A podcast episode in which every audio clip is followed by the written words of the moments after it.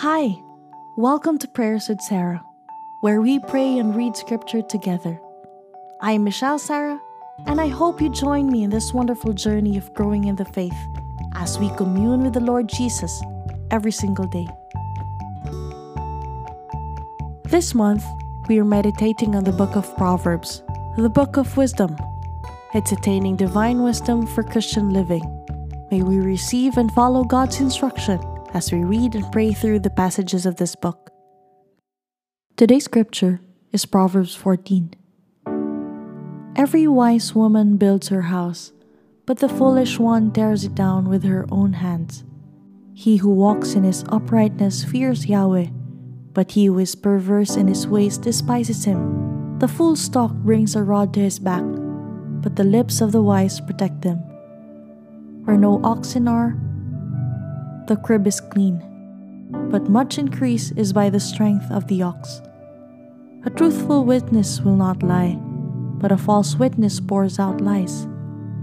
A scoffer seeks wisdom and doesn't find it, but knowledge comes easily to a discerning person. Stay away from a foolish man, for you won't find knowledge on his lips.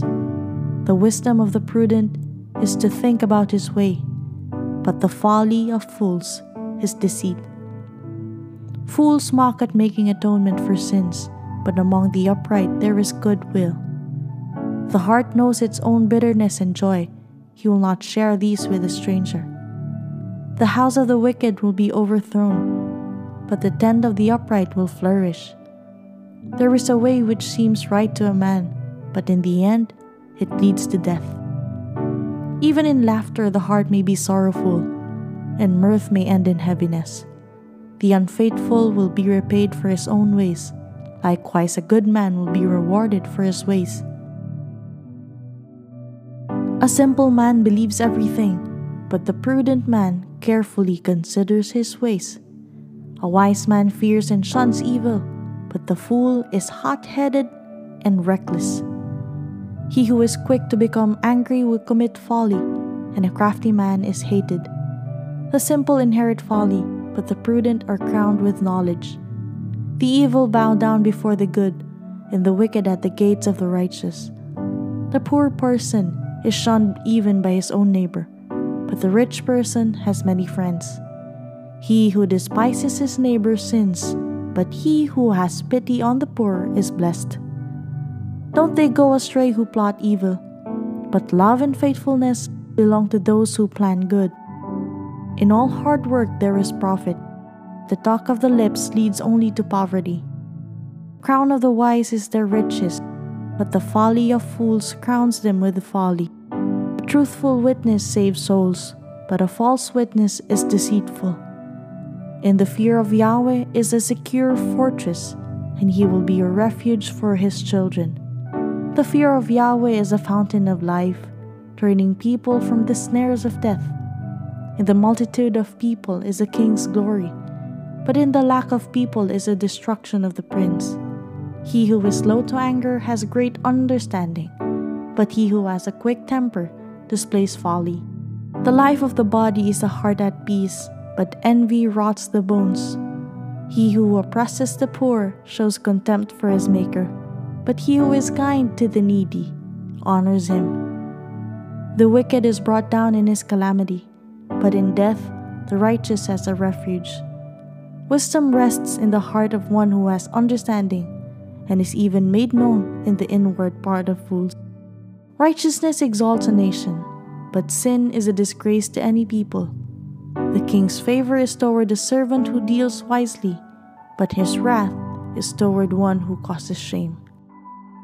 True wisdom applied also affects how we relate to others, not just our companions or friends, but also to other people, even strangers to us. Two verses in this chapter strike a very relevant lesson for all of us today. First, he who has pity on the poor is blessed. Second, he who is kind to the needy honors God. Friends, true wisdom is in our actions towards others. Have a quick self check. How do you relate to the poor? Have you extended help to the needy? Do you pray for the helpless? This is wisdom in action. As wisdom is God's word, and Jesus is the word in flesh, take a closer look at the ministry of Jesus. He was not among the elite, the rich, the powerful. Jesus ministered to the poor, the needy, the helpless, the widow, the orphans. His mission was to seek and save the lost. May we be the extension of Jesus Christ's hands and feet today. Minister to your neighbor and honor God. Let's pray. Heavenly Father, thank you for reminding me of this responsibility. Forgive me for the times that I have not fulfilled my duty to my neighbor. Lord, here I am. Use me as an extension of your hands and feet. Use me to minister to my neighbors in need. All these for your glory alone. This is my prayer in Jesus' name. Amen. I hope you prayed that prayer with me. P.S. It helps to be intentional about it. Random acts of kindness are good, but intentional acts of love are better. Do it like Jesus did. Thank you for joining me in Prayers with Sarah. I would love to hear from you too, so if you have stories to share, connect with me on socials. That's Michelle Sarah on Facebook, Instagram, Twitter, and YouTube. I hope you pray with me again tomorrow. Good night, and God bless you.